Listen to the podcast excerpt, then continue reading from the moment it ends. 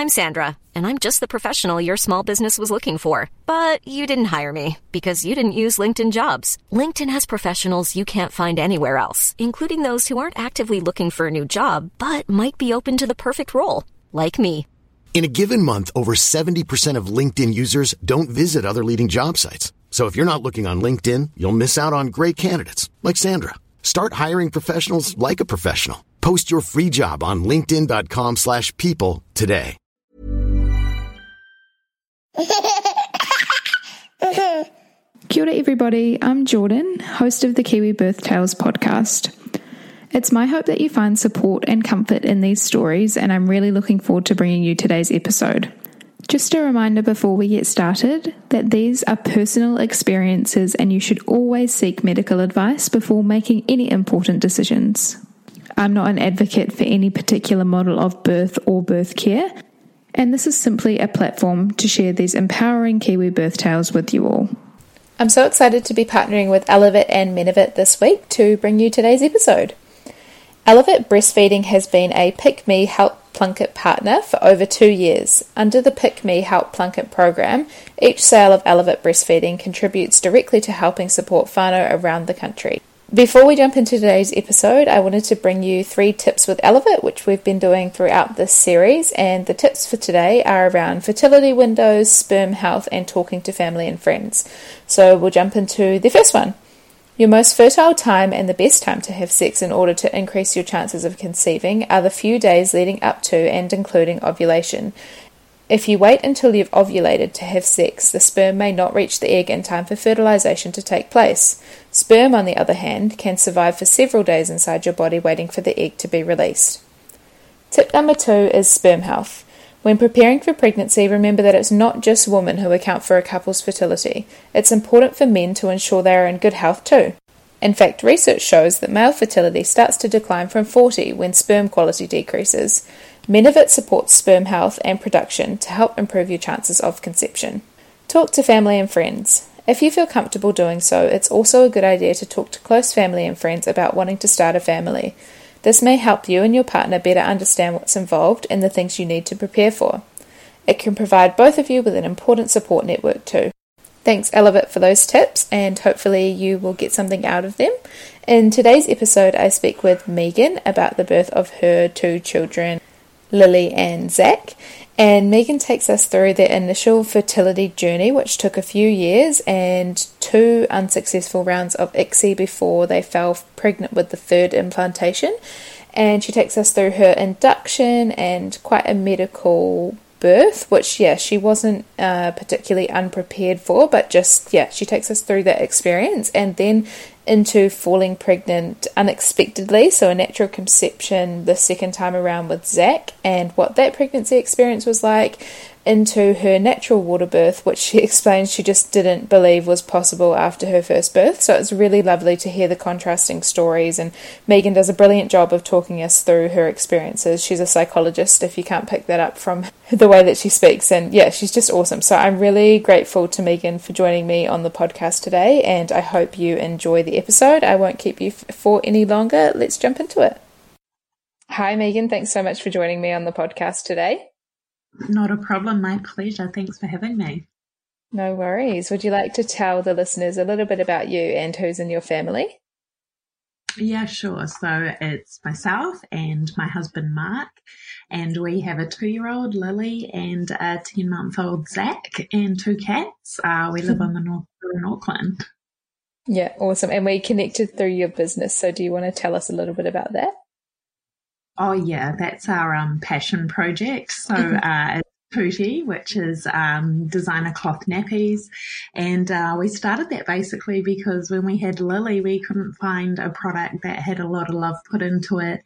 Um, uh, we wanted to use cloth nappies. Long story short, I worked in daycare like 17, 18 years ago, so it was always on my mind. Um, and couldn't find the right thing. So me and Mark decided that we would create some nappies and um, we're having a lot of fun with it and uh, yeah we're loving it Yeah, awesome. I actually just bought Jai some of the swim nappies, so I'm very excited for those to arrive. Awesome. And do you want to talk us through what your journey to pregnancy was like the first time around? Yeah, okay. Um, for us, it was a long journey. So uh, we are in the camp where it took a long time and it was quite a process um, over a couple of years. So uh, we've been together a long time, but since we were younger and when we decided that we wanted to start a family, it just didn't happen. And so after a year and um, heading towards two years, we went and got the tests and started the process with the GP, and um, it eventuated we had IVF with ICSI. So we had uh, three implantations. Two, the first two failed. Uh, and then we took a mini break of a couple of months, and the third implantation was Lily. So, um, yeah, we'll never forget that night. We were expecting bad news again, and um, yeah, the call to say that it had happened was uh, pretty momentous for us. So yeah, a little, a little while. Yeah, amazing. And how are you sort of feeling um, throughout? I know that's a pretty drawn out process, and I've had some similar sort of stories on the podcast previously, and it can take a real toll. So, do you want to take us through sort of how you guys were coping with that that process of going through IVF and ICSI and, and two sort of failed implantations? Yeah, um, it's it's such a difficult process. I think for a number of reasons, and one is that you can connect to people that have also been through um, fertility interventions, but people are in such different phases based on yeah. what's happening for them. And I've certainly had friends when they start and they're excited because it's like we've found the reasoning and we can move forward with interventions, and then you get into the intervention and doesn't go to plan and um, it's just such a long road and it's really difficult to find um, the right support. And I just felt so thankful that I was a psychologist because I could jump on databases and, you know, I had questions like, why does this feel worse than bereavement, like a death? Yeah. And, you know, you could look at the fact that it was fear and desire put together, you know, it's this really unusual primal circumstance that you're in. Um, and that's just the feeling side of the infertility, not to mention all of the treatment processes oh, and, you know, all of the hope and then the um, disappointment and the sorrow when they don't work out. So we stayed really open with people and that was a huge help, just talking people right through the process. Um, because people are, were really interested as well. They didn't know anything about it. So um, that really helped us. Yeah, just, I don't know, keep getting through it really.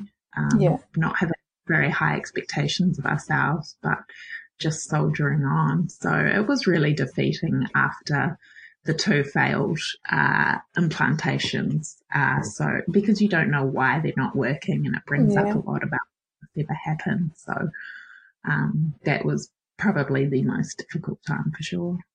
Yeah, yeah, for sure. And when you found out that you were pregnant with Lily, how were you feeling? Did you have many early signs or symptoms that maybe gave you an idea? No, nothing. It, it was so soon on. It's hilarious. It was about two weeks, three days that I was actually pregnant. you know, it's about, yeah. it's when it, you know, the embryo first kind of gets going and it's kind of crossed that point. So I'd had nothing and just basically full of fear and anxiety and probably, you know, the coping mechanism of talking yourself out of the fact that you might be pregnant because you yeah. don't want to be dropped in the fight. So, um, yeah, I collect you know, crying and saying to the nurse, are you sure? You know, because mm-hmm. it just felt so foreign to have a, a you're pregnant kind of conversation. Yeah. Yeah, for sure. And what was the rest of your first trimester like? Did you have any morning sickness or anything like that? Just quite standard, I'd say. I mean, I had some vomiting. I had a really strong coffee aversion. And I remember driving past a coffee sign one day and just dry reaching in the car. And um, I used to run some groups for work. So I'd always go and try and do all my vomiting prior to starting the group because I didn't want a dramatic exit. And I think I felt better 18 weeks and uh, kind of went on to have a nice second trimester.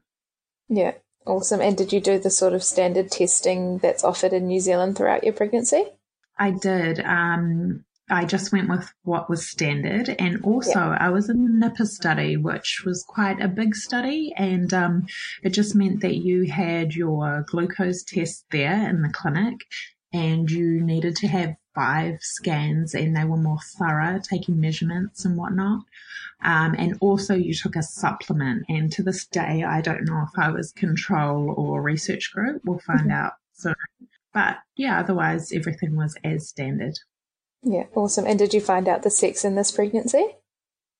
No, I we just both weren't interested. I just was so excited to meet yeah full human, like everything about the baby at the time of the birth. And um, Mark was sort of feeling the same. So, yeah, we didn't really even need to have a conversation about finding out. Yeah, awesome. And did you go with a midwife for your care or an obstetrician? No, we had a midwife, and I was so pleased that um, I got recommended her based on people just thought that we would work well together. I had started the process of trying to find one and I found it a bit difficult. Like, how do I choose who to meet up with? And, um, yeah, so I was really happy when I got recommended Sarah and, um, it worked out really nicely. Yeah. Awesome. And did you do any antenatal classes or any birth education before you went into labour?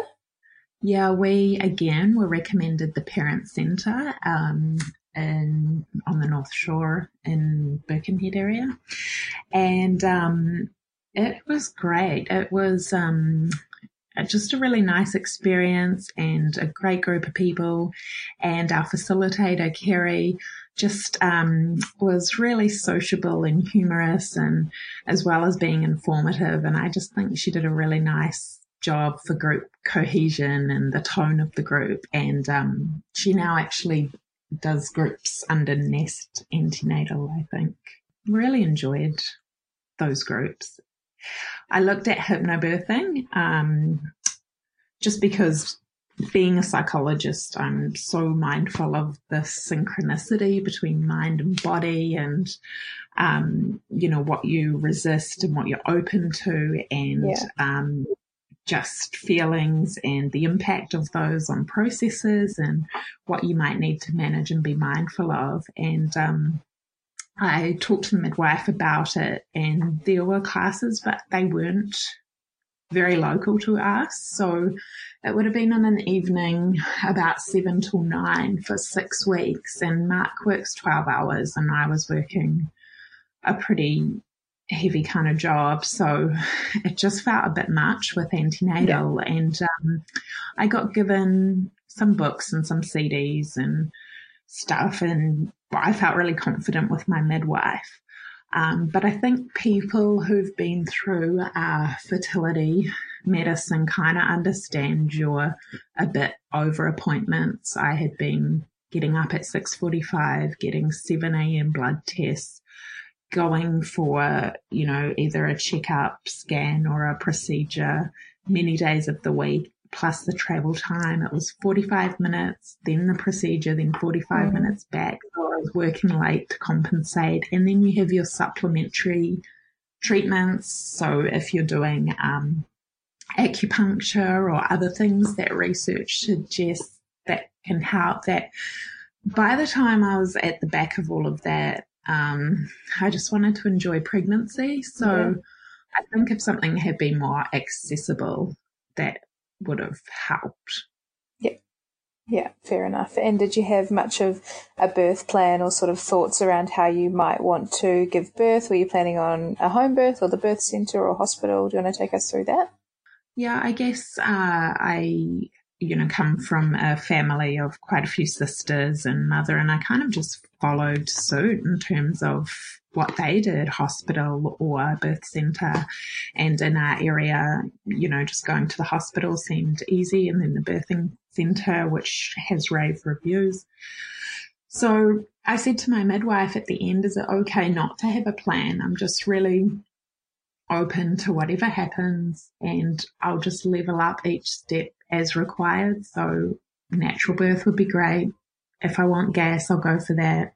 If I want an epidural, we'll do it and then take it from there. So she said that was completely fine and that's what we went with. Yeah. Awesome. That sounds like a great mindset. And did you go into labour spontaneously? Do you want to take us through sort of that starting and then how far along you were? Through pregnancy, I gained quite a lot of weight. I um, broken my tailbone um, a couple of times when I was a teenager, and that had implications on my pelvis. And then sitting a lot with my job, it just didn't go well, and I couldn't move so much. I didn't even feel like myself. Uh, and then Lily was quite big, so I went over by 10, 11 days. And by mm. that point, I was done with it. So I had a pretty mini tantrum and um, I said I want to be induced and I thought 10 to 14 days was pretty standard and I'd just go with that. And I guess I kind of took the medical line of thought that, you know, this is, let's just get the baby out and, um, there's nothing to gain by continuing to go on when I was so uncomfortable and stuff. So I was induced at um, on the Saturday at 7 a.m. and I think I got the gel or the first step of it and nothing happened until 1.30 and so we walked around the hospital a lot, did the standard kind of thing and um, then we were outside and they kicked off and it kind of started getting really aggressive so we went back to the room and got more aggressive until we went to the birth suite and um, it was pretty tricky for me. I felt like they the contractions were crashing in on me. I felt really assaulted by them. Um, I started dissociating, which is you know when your mind is trying to leave your body because I just felt like I was getting no reprieve from the contractions. I was just overtaken by everything. So I went into the shower and um, and had a lot of gas and just kind of started to get a bit aggro at Mark. I, it was not my proudest moment. Um, I was just really overtaken by it yeah. and was trying to find a mental way out. And I felt like I was on another planet. I just thought, what is this? Like, this is just unbelievable. Um, and I said to Mark, can you please crank some Kendrick Lamar or like crank some loud music? I just need something to kind of get me out of this headspace.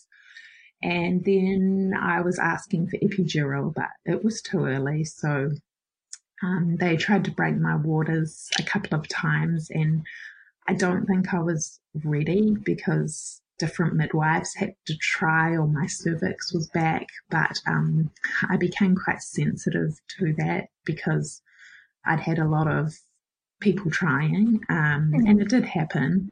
And then I was four centimeters, and I think that's when they said I could have the epidural. So I went for that, and um, I remember sitting on the bed and being really uh, pleased to be getting it.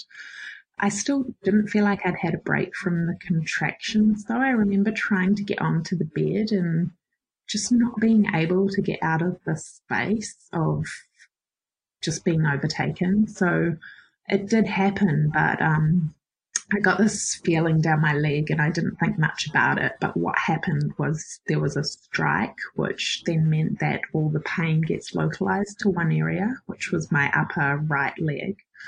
And they couldn't leave me like that. So they asked the obstetrician, this is the midwife and the nurse, if she'd do an, if he would do another epidural, and thankfully he did. And so then I went to sleep for five hours. So that was um, great. But I certainly remember four till six p.m. Um, just felt so difficult, and I remember looking at the clock at six and thinking, okay, like I've made it through because the epidural had just kicked in and yeah. um, I was kind of had myself back together again. And then, um, yeah, I did go to sleep for five hours and I guess I woke up about 11 o'clock or thereabouts and they said you're progressing and you'll be pushing soon. We're just going to monitor you. And then I became really sick and I couldn't describe why. Um, they were saying, do you think something bad's going to happen? I said, no, I'm just, I'm just really unwell. And then I broke out into a really bad fever and started, um, power chucking. I won't forget Mark just, he was like lightning switching the chuck buckets. Like he was ninjaing it because I just filling them up. And, um, it had worked out that I had an infection. So, um, they, I guess, were prepping me up. They said for a C-section and got the obstetrician. And um, he came in and he examined me and he said, "Oh no, girl, you were born to give birth. There is so much space there in your pelvis. You are pushing this baby out right now." Mm-hmm. But in my mind, I um, I surrendered. I thought I'm so unwell. I'm just going to sleep and you're going to operate. Like there's nothing here. And, um, they put in an, an, uh, an anti-nausea and they topped up the epidural and, um, they gave an antibiotic and in five minutes I was pushing and I pushed for 20 minutes such a strange feeling, you know, not getting the biological feedback and just all the force in your face and just all yeah. the might and power you're putting down and just no feedback. So um, they used ventouse and uh, yeah, Lily was born and they put her up on my chest and Mark cut the cord. Um, and I was just cuddling her and we never checked the gender. We were just looking at her and the midwife back and said, has anyone checked the gender? And we were like, no. Um, so Mark did. And yeah, we had Lily. So um, that was just amazing. Yeah, amazing. And was she a big baby like you'd sort of expected in the scans? Yeah, not quite so big. They'd predicted 10 pounds, um, and she was 8 pound 10, so yep. a little bit off. Um, but yeah, big enough. She was um, yeah. bonny and fed really nicely um, straight off and actually stayed on me for three hours as soon as she was born. So oh, amazing. Um, a really nice time. Yeah, awesome. And did you need any stitches or anything like that from your birth? Yeah, I had an episiotomy. Um, and the obstetrician did stitch me up for quite some time. So it would have been about yeah. 45 minutes to an hour. Uh, yeah, so I um, have had stitches. I remember jumping off the bed. Mark couldn't believe it. And I just said, I'm not pregnant anymore and just skipped to the shower. I was so liberated. I just had my body back um, because yeah. I had done so poorly physically in pregnancy that this was just such a moment as well as having Lily. It was like, oh my gosh, I'm released from this this yeah. pregnancy. Quite taxing. Yeah, yeah, no, I can appreciate that for sure. And how long did you guys spend in the hospital before you went home? Um, we actually stayed three days just because of my infection. And so I had to continue to have the IV antibiotics for three or four days. Yeah, uh, and we stayed in the maternity ward and shared a room and, um, they pretty much left us to it because it was just all about me getting that IV dose and we just did the newborn thing, feeding and sleeping and, um, visitors. So then we went to birth care after that at uh, Warkworth and it was really incredible. Um, we only stayed one night though because I'd already been in hospital. We did love it there, but we'd had enough time away from home. Yeah. Yeah, no, I can um, appreciate that for sure. And how did you feel once you got home and your sort of whole life has changed from from being independent and just sort of having each other and then all of a sudden you're a mother to a newborn. How did you find that?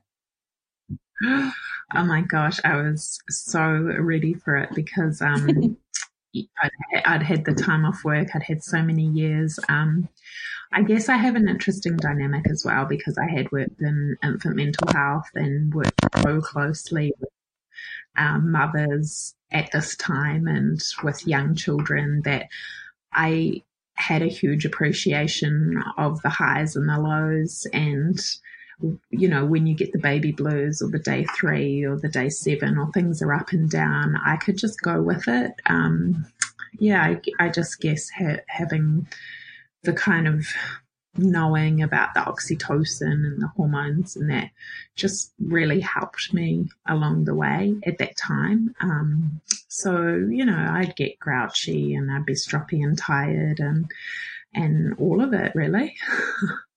Fair enough. And how did you find breastfeeding? What was that journey like for you guys? I found it really interesting. Something that I didn't know was the nipple conditioning, like how much it would hurt. I just thought, why has nobody told me about this? Um, Lily had a tongue tie. Her dad has had one.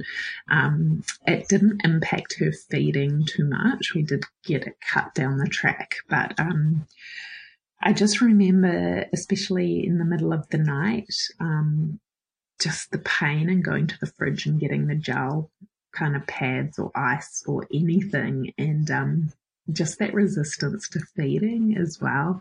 And I really can't remember how long that lasted, what, a week or 10 days or so, but that was something I was dreading the second time. Yeah, yeah, I can definitely understand that. I think it's something that we don't, or maybe we talk more about it now, I'm not sure, but um, that's probably not talked about enough is that breastfeeding can really hurt for the first little while and, and it's, um, it's, yeah, not always just smooth sailing for everyone. No, and um, I don't even think for myself it hurt so much at the start, but then it was, you know, um, once we got home and there'd been a lot of feeding, maybe yeah. some cluster feeding, just went through this phase and I was probably getting more and more tired and yeah, your just pain tolerance is down in the middle of the night and it, it just feels quite awful sometimes. Yeah, yeah, for sure. And how did you find your physical recovery from your birth episiotomy and sort of just giving birth in general? Not too bad. Um, I didn't really expect much of myself uh, because I, you know, had not been so physically active. It was kind of a long yeah. time to get back on track, and a lot of support of my midwife, like, don't go walking too far, um, because I hadn't been able to walk very well in pregnancy. That was a huge deal for me to kind of get out walking. Um, but she sort of told me, no, you can only go this far and whatnot. So she was very supportive and just pulling me back from yeah. getting out and about. Um, so I don't, I think my recovery, it, it felt okay. And, um, I really appreciated the support from her coming each week and just checking in on where things were at. Um, also, I did have painkillers and stuff. So that helped a lot. Yeah. Yeah. Yeah. Awesome. And were you sort of, did you always intend to try and have another baby um, in the future or sort of hope that you would be able to? Or do you want to take us through your thoughts around the second baby and then how that journey came about? So um, we, yeah, well, very open minded. We have no definite ideas about how many kids we'd like, but uh, we probably both agreed we'd wanted more than one. And um, I just got really unwell and I just didn't feel myself. I'd lost my zest for life. I was utterly exhausted. I was lying on the couch, not able to activate and do anything, and Lily kind of playing around me. So after a few weeks of that, I went to the doctor and I just said I'd like to get checked for a virus or um, glandular fever or something. And she said, oh, I think you're run down and I think you've got a allergy nasal drip. And I thought that's weird because I've never had that in my mm. life. I don't really have allergies. But anyway, the next week I was with friends at a play date and I said, I've just got this coffee aversion and I feel so sick. And, um, I think when you've been through such a big infertility journey, it is shoved so far back into your mind the idea that you might be pregnant, even with all the writing on the mm-hmm. wall. And that's just because I had lived all these appointments of yeah. you don't have of getting a, are pregnant, your chances are 0.05, you know, it's not going to happen. And so these friends sort of said, do you think you might be pregnant?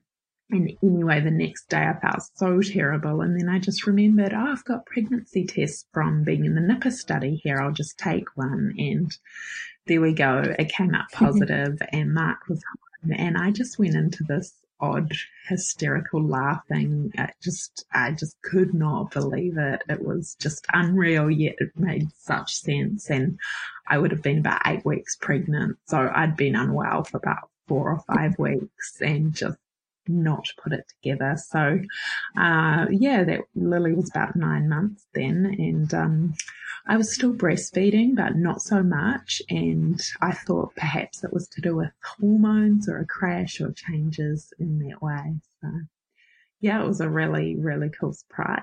Yeah, awesome. And how were you sort of feeling, I guess, emotionally having gone through such a long fertility journey for your first and then falling pregnant unexpectedly with your second. I mean, such different emotions I can imagine. But yeah, how, how were you and Mark sort of feeling at the start of that pregnancy?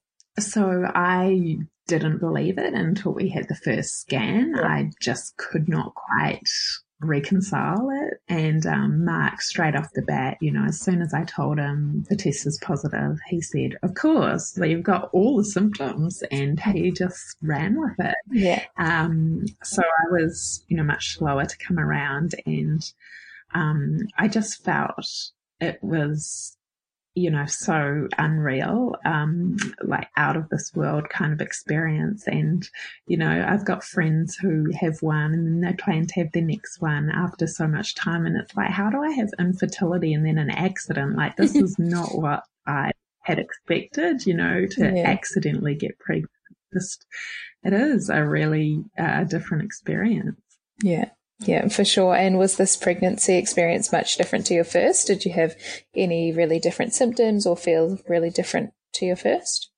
No, I think there were really quite similar. Um, I didn't have all the pelvis issues because I wasn't working in my office job, so that really helped. Yeah. And I, um, I felt more exhausted, but like a lot of people will understand, when you've got a toddler, you have no downtime. There's no rest time. So, um, you know, I think those sort of factors really impacted on how I felt um, in this pregnancy. And he was big as well, and um, yeah, I was quite tired because I was working and had Lily and also was pregnant. So yeah. um, it was quite fun. Yeah, yeah, for sure. And did you find out the sex this time?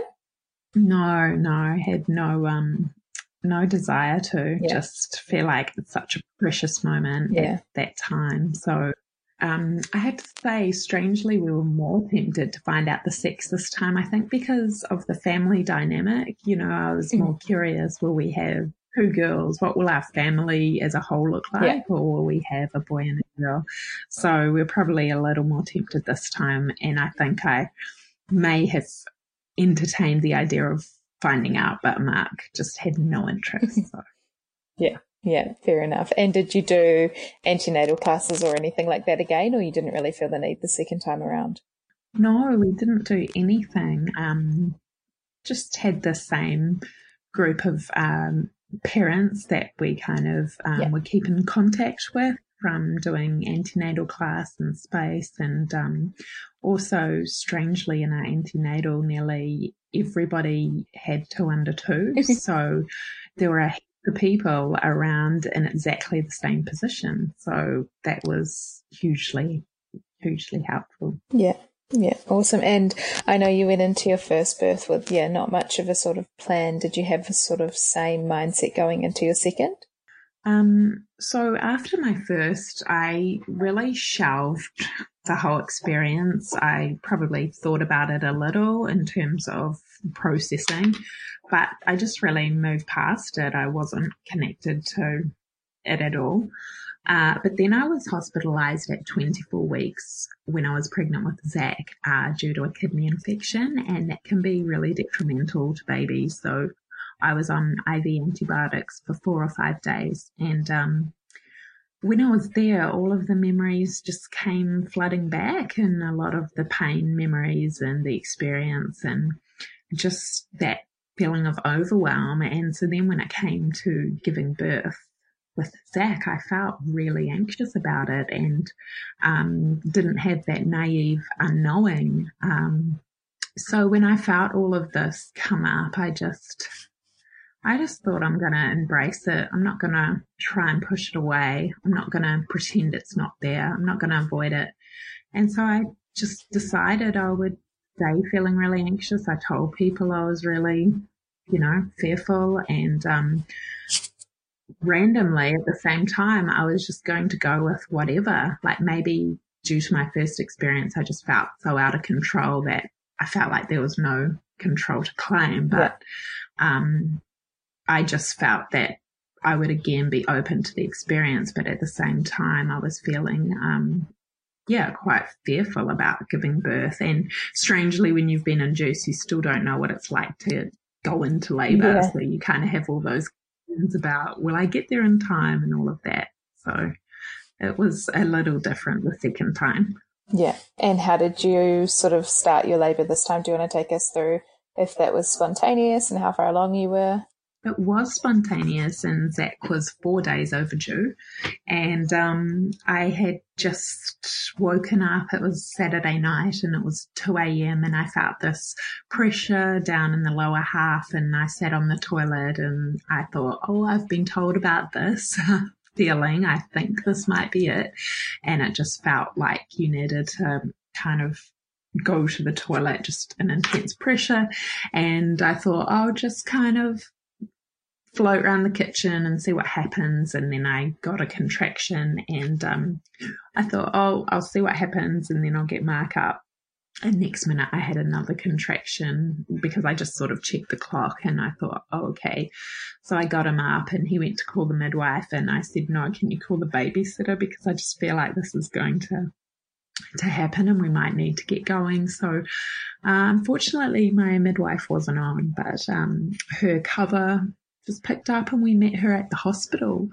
Um, so we went to the hospital half an hour after that. We got there at 2.45 and I'd kind of woken Mark at about 2.10 and just went in and up into the birthing room and um, I was vomiting in the car on the way there and it just felt like what I'd been told at antenatal, like, okay, so this is progressing. I must be more in active labor because I'm vomiting.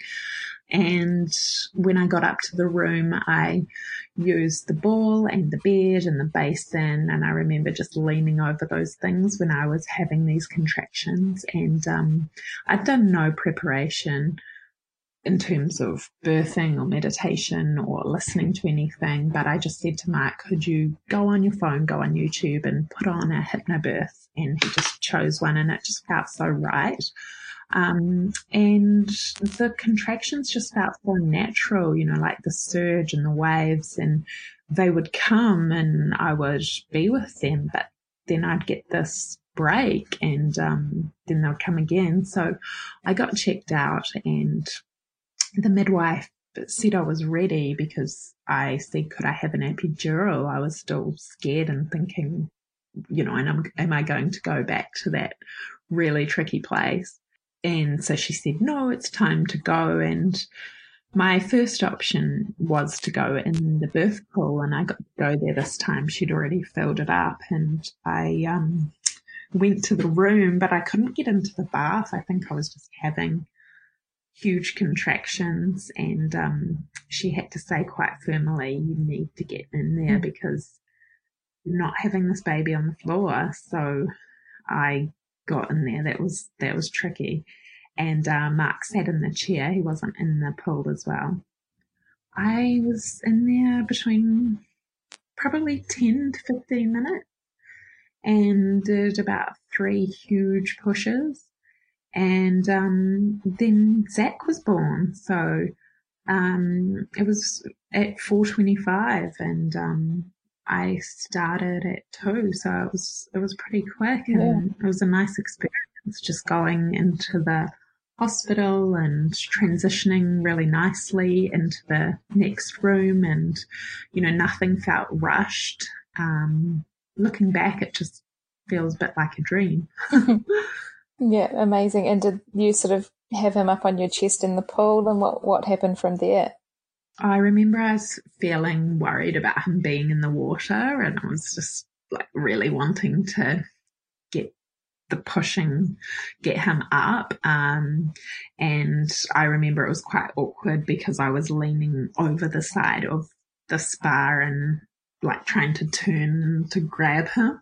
Um, and yeah, so I was trying to work that out. And then I saw he was a boy. I remember that, but, um, the kind of surprise had been spoiled a little because I had an over eager sonographer um, for my overdue scan, and she didn't show down below, but she got a full frontal face shot that she was so proud of and she showed me and I was like it looks just like Mark and it's a boy. So I wasn't terribly surprised when um when I met Zach but um yeah it was it was great I mean we kind of got out of the pool and got the towels and everything. So um, it was really nice. I guess with Lily, it was a little easier being on the bed and her just coming onto my chest and staying there for three hours. Like with Zach, we had more transitions and that. But um, yeah, it was like night and day, the two births. Yeah, yeah, sounds like it. And did you need stitches or anything this time around?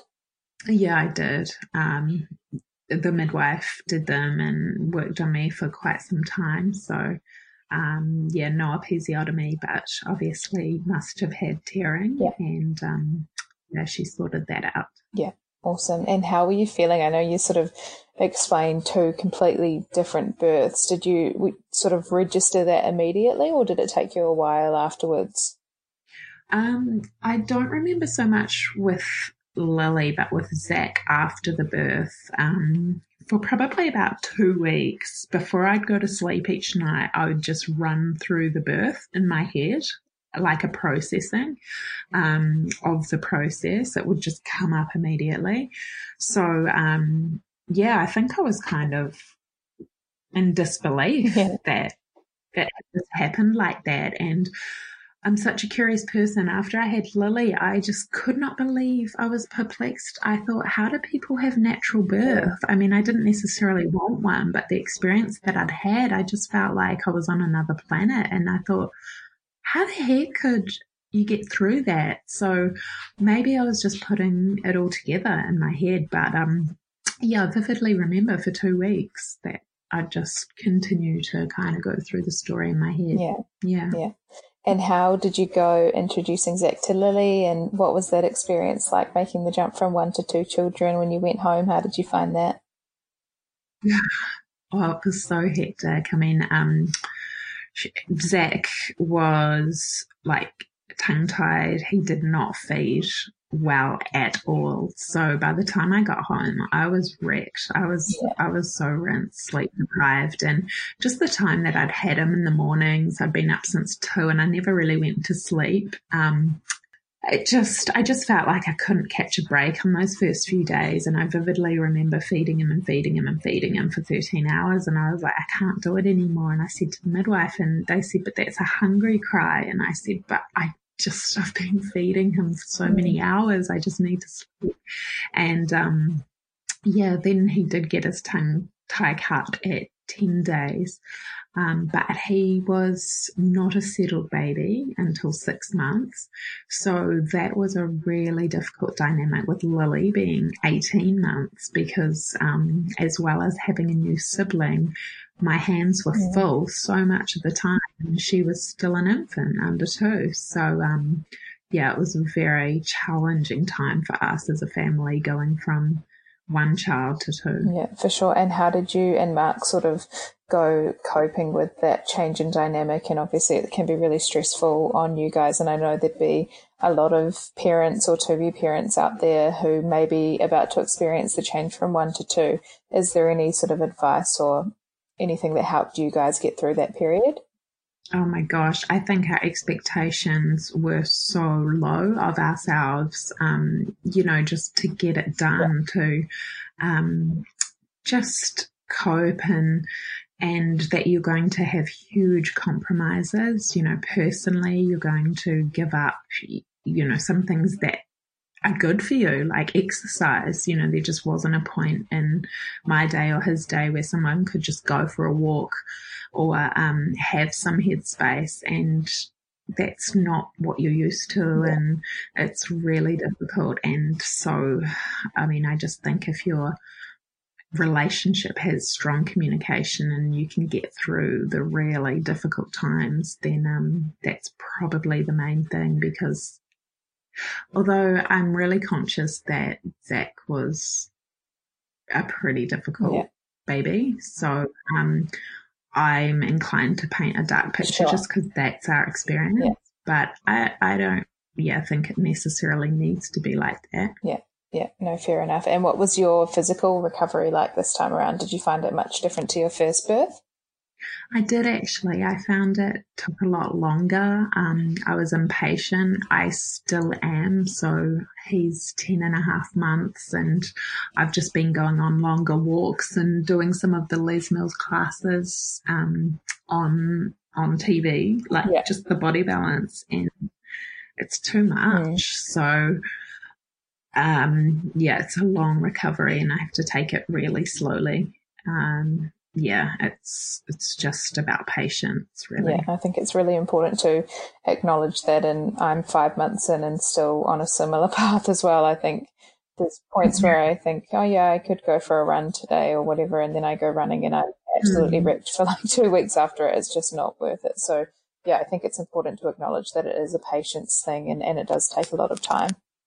And as you say, you don't really know until afterwards. That's what I found difficult. It's not you don't get the feedback at the yeah. time. And it's just through hearing you can do damage, you know, down the track where you don't mm. know you've done damage that I guess has been education for me. Um, so I totally agree with what you're saying. Yeah. Awesome. Well, thank you so much for joining me on the podcast and sharing your stories. I've really loved hearing about your two really different births, and I think yeah, it's a um, great episode that a lot pe- a lot of people get a lot out of. So thank you so much for joining me.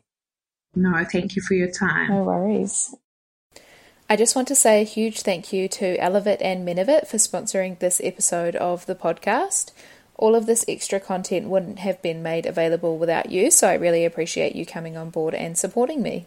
Thanks again for listening to this episode of Kiwi Birth Tales. I would love to hear your feedback, so please send me an email or flick me a message on Instagram and let me know what you thought. Hi, I'm Daniel, founder of Pretty Litter. Cats and cat owners deserve better than any old fashioned litter. That's why I teamed up with scientists and veterinarians to create Pretty Litter. Its innovative crystal formula has superior odor control and weighs up to 80% less than clay litter. Pretty Litter even monitors health by changing colors to help detect early signs of potential illness. It's the world's smartest kitty litter. Go to prettylitter.com and use code ACAST for 20% off your first order and a free cat toy. Terms and conditions apply. See site for details.